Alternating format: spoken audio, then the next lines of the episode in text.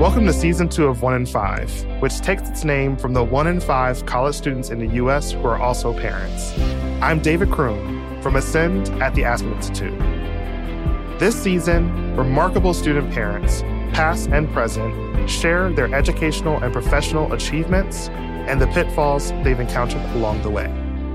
Each episode reveals a different stage in the journey toward earning a college degree and a roadmap for overcoming obstacles to access, support, and opportunity.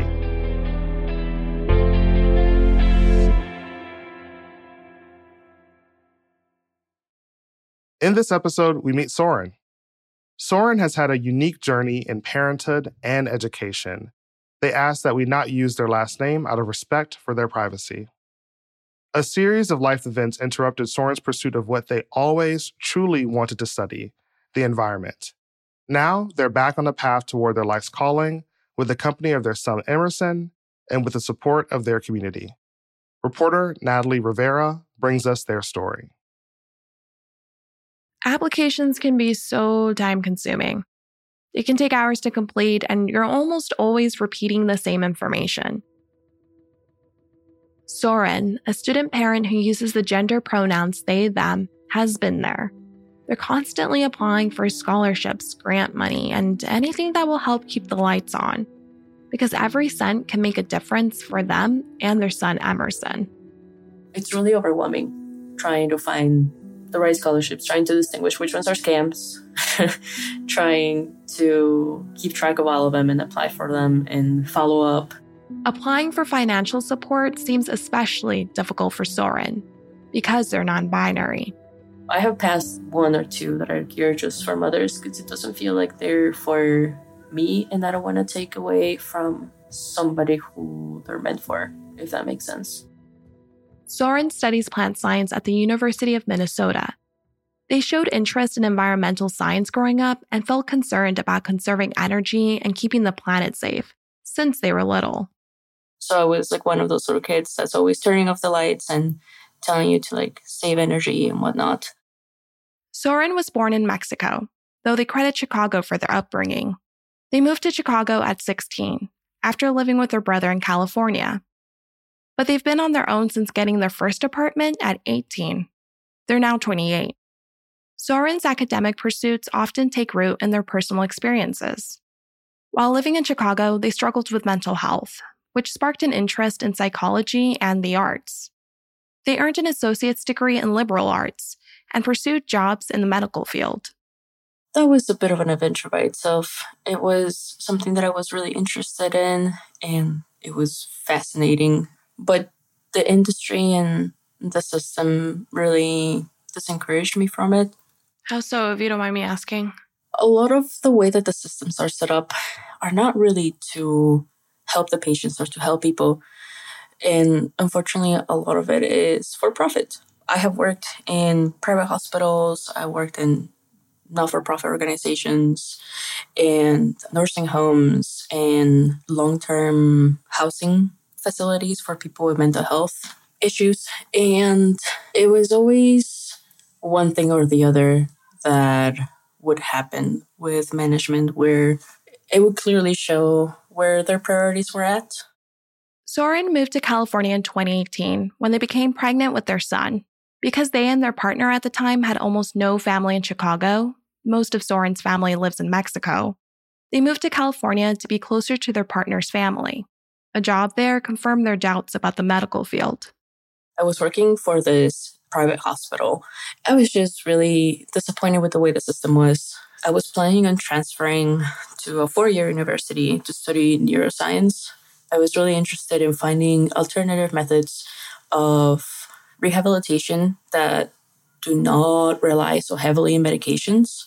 Soren's experience at the hospital was disheartening for them, so much so that they didn't know whether they'd go back to school, if at all. It was a period of a lot of self reflection, and it wasn't just their career that brought that on.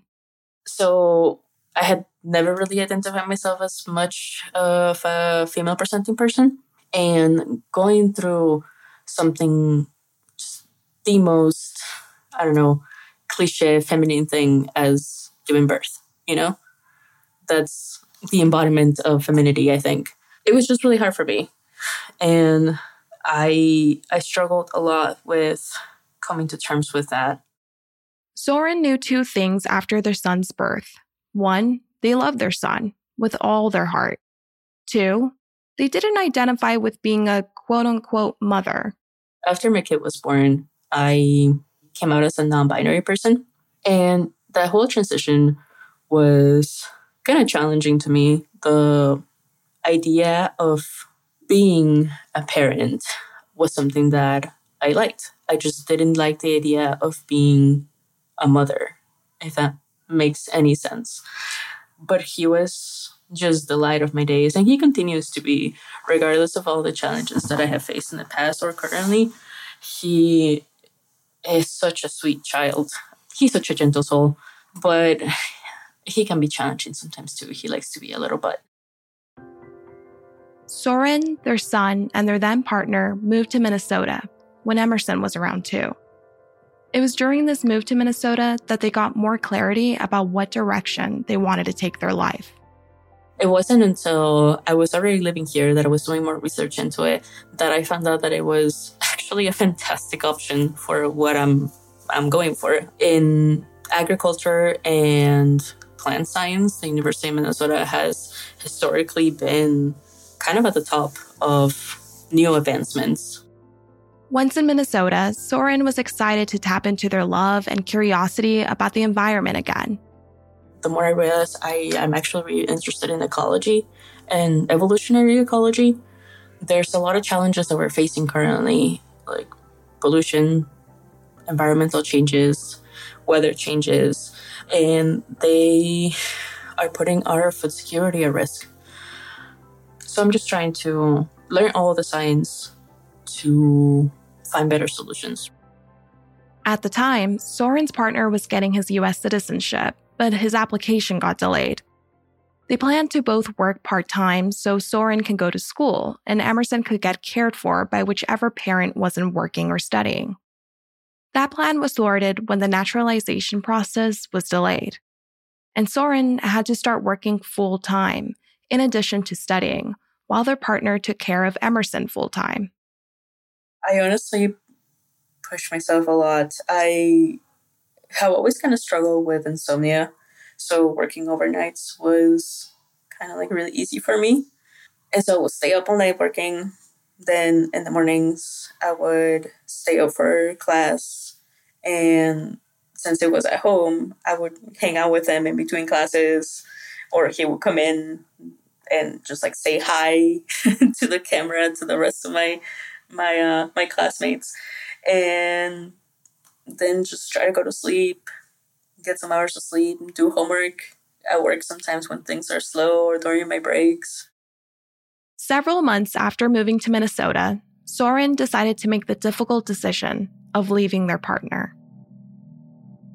Without their partner's support, Soren would need to take care of their son full time, on top of school and providing for their family the most challenging part with that was not really the school section, but being the only support for my kid while also trying to take care of myself and trying to take care of both of us, make sure that we have the things that we needed, dealing with the aftermath emotionally and mentally. Being their son's only caretaker meant Soren couldn't work full time like they did before. They picked up jobs here and there, a lot of them temporary, taking up additional work whenever the opportunity came up. They started applying for scholarships and grants for single parents, but there were never enough hours in the day to track application deadlines and all the paperwork involved. Applying for aid was starting to feel like a full time job itself.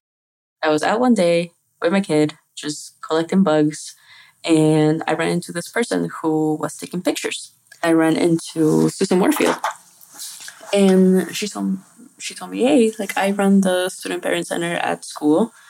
Um, if you need any help with resources one day, just let me know." And I just kind of forgot about it because that was like a year and a half ago, I think. Maybe a year ago. Yeah. It was one of my first semesters at school. And so this year when like things were going on, I I remember about it and so I, I contacted her and and she's just been amazing, amazingly helpful. The woman Soren contacted was Susan Warfield. She's a program director at the University of Minnesota's Student Parent Help Center and still helps Soren to this day. I have been with the center 22 years. When I initially started, this help center has a very long history of 60 years at the university. It existed as an overall program for all low income, underserved students for many years before it became student parent specific. The Student Parent Help Center has its own scholarships and grants as well as access to a network of similar organizations that support student parents ready to offer additional support. Some of the aid they provide are emergency grants. Emergency grants are exactly what they sound like aid for student parents when there's an emergency. The University of Minnesota actually didn't start having emergency grants until four to five years ago. But the Student Parent Help Center has been offering emergency assistance for more than a decade. In fact, the center was an early adopter of emergency assistance in higher education. We were a very, very early adapter of the emergency grant model a good 10, 15 years before it was even discussed in other student parent realms or at universities. And that's because I'm a social worker and we tend to hire master's level social workers. So that framework of young low income families needing an emergency support like that has been on my mind from the beginning and was something that General College and the original Help Center were also invested in. In recent years, the Student Parent Help Center has processed as many as 12 emergency grants a term in most years. That may not sound like a lot, but as Susan explained, that can mean helping 20 plus families a year. That number dropped, though, during the height of the pandemic, since a lot of student parents withdrew from school. But Susan says they're coming back again.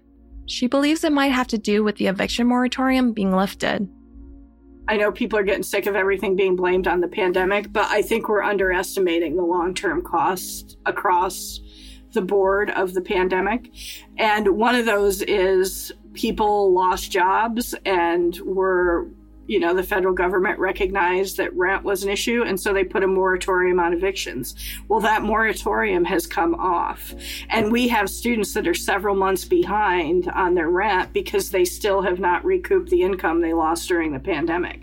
So, right now, we are seeing emergency grant requests like we've never seen before. In one week, I release $6,000 in emergency grant assistance. And that might be what we typically release to students in maybe a three month period. In some cases, student parents can receive up to $2,500 to $3,000 a year in emergency grants. Susan explained that student parents have used emergency grant money for things like utility bills or rent, especially now with rent prices spiking so much. What they and other organizations in their network have found is that helping student parents with living costs can go a long way. We have a longitudinal third party program evaluation that is more extensive than anything I believe I've ever seen done in the student parent field that was funded by Raise the Bar and conducted by Wilder Research. And that showed actually that there is a significant impact on graduation and retention from some of our services. The Help Center has received grant money from federal and state sources, as well as private donors. The center works with the Financial Aid Office to get funds to student parents as soon as five days. But sometimes it doesn't work out. There are times when students won't meet financial aid guidelines to get an emergency grant for us. This is actually a, a problem I feel with the federal aid system is it's unmet need and the way students are packaged do not really fully take into consideration the differential needs of students with dependents yes, students with dependents can adjust for childcare, and I believe they can assess for higher housing costs. But their overall package really needs to include more funding than it does, in my opinion. So sometimes when a student needs an emergency grant from us, especially if they're a typically aged freshman that may be fully packaged and not running out of aid. Our hands will be tied because there'll be no room on their financial aid account for us to even get $1,000 through. That's when the Help Center's extended network kicks in. They connected Soren with Raise the Bar, a similar support organization that gave Soren an emergency grant. I ended up using that for like gas money and a few weeks of childcare. A few weeks of childcare meant that Soren could pick up temporary work. If I hadn't received that, I wouldn't have been able to work, and we would probably have been even more behind on bills, which I'm still really behind. But I wouldn't have been able to pay for necessities if that hadn't come through. The emergency grant they received wasn't the last application Soren filled out with the help of the Student Parent Help Center. In fact, the Help Center has assisted Soren in finding scholarships and grants specifically for single queer parents. It's very important to us for students to define their own identity. From the moment of intake, we we ask their preferred gender identification, and we go with what the student wants more than what it might be officially listed on their FAFSA, for instance. So even if the name change or pronoun change has not been legal, we will refer to the person as they identify. Nationally, student parents benefit from a far reaching network of dedicated organizations. The Help Center and Raise the Bar are part of the National Ascend at Aspen Institute network. I believe Raise the Bar became involved first and then recommended to Ascend that they reach out to me because they had been networking with me to get information on what I felt were key student parent factors and service issues as they set up their foundation. They have been very, very helpful at raising just the profile of student parents nationally. Ascend at the Aspen Institute has more than 450 affiliated organizations nationwide in all 50 states, as well as the District of Columbia, Puerto Rico, and Ireland. Their network also includes philanthropists, researchers, and policymakers. Soren continues filling out applications, tons of them, most of them sent to them by people like Susan. They believe this is still only the beginning of their academic journey. They're hoping to get a master's and eventually a PhD. I don't think people realize how, like, people who are not parents might see being a parent as just like this endless chore. but it is so rewarding. And it's really what has driven me to to do what I do. Like I I'm going to school and I'm pursuing this major, not for me, but to try and take care of something so my kid can grow up in a better place or they don't have as many things to figure out otherwise. Because right now, I feel like we're leaving a lot for the future generations to figure out, and it's not fair for them. Soren and I have been speaking in their son's room for almost an hour when their son Emerson comes in, hungry. I can't find the bed. Uh, the bread is in the fridge. Uh, I looked inside the big book. I didn't see it. You didn't see it? Yeah. Well, will you give Can me? you a- hold me? Yes. Will you give me a little bit of time and then I can go help you? Okay, but I miss you when I when you will not be with me, so I'm just there hang out with you.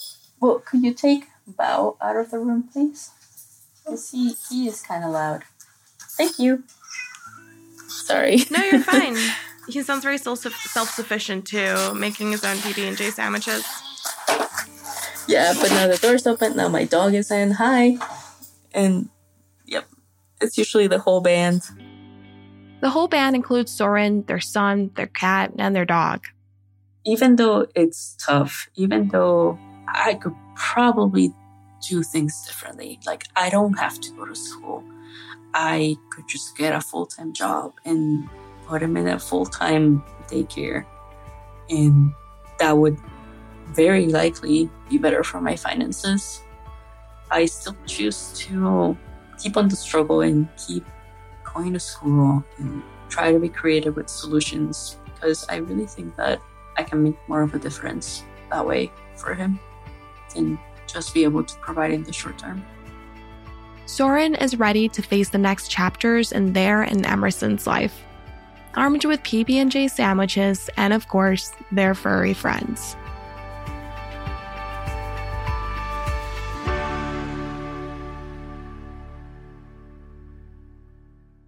Soren is a student studying plant science at the University of Minnesota. Thank you for listening. One in Five is produced by LWC Studios and presented by Ascend at the Aspen Institute, which is a catalyst and convener for systems, policy, and social impact leaders working to create a society where every family passes a legacy of prosperity and well being from one generation to the next. To learn more about student parents and resources for them, please visit ascend.aspeninstitute.org and follow at Aspen Ascend on Twitter. Natalie Rivera wrote and produced this episode. Editors are Monica Lopez and Juleyka Lantigua. Paulina Velasco is our managing producer. Our theme song is Ascenders by Kojin Tashiro, who also mixed this episode. Catherine Nouhan fact checked it. I'm David Croom. Subscribe to One in Five on Apple Podcasts, Spotify, Amazon Music, or wherever you listen to your favorite podcasts.